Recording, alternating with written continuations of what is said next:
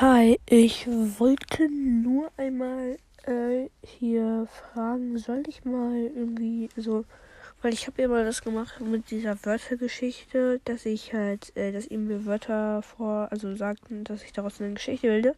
Und wollte mal, dass ich eine Geschichte mache, aber ohne, also die ich mir jetzt selber ausdenke, so.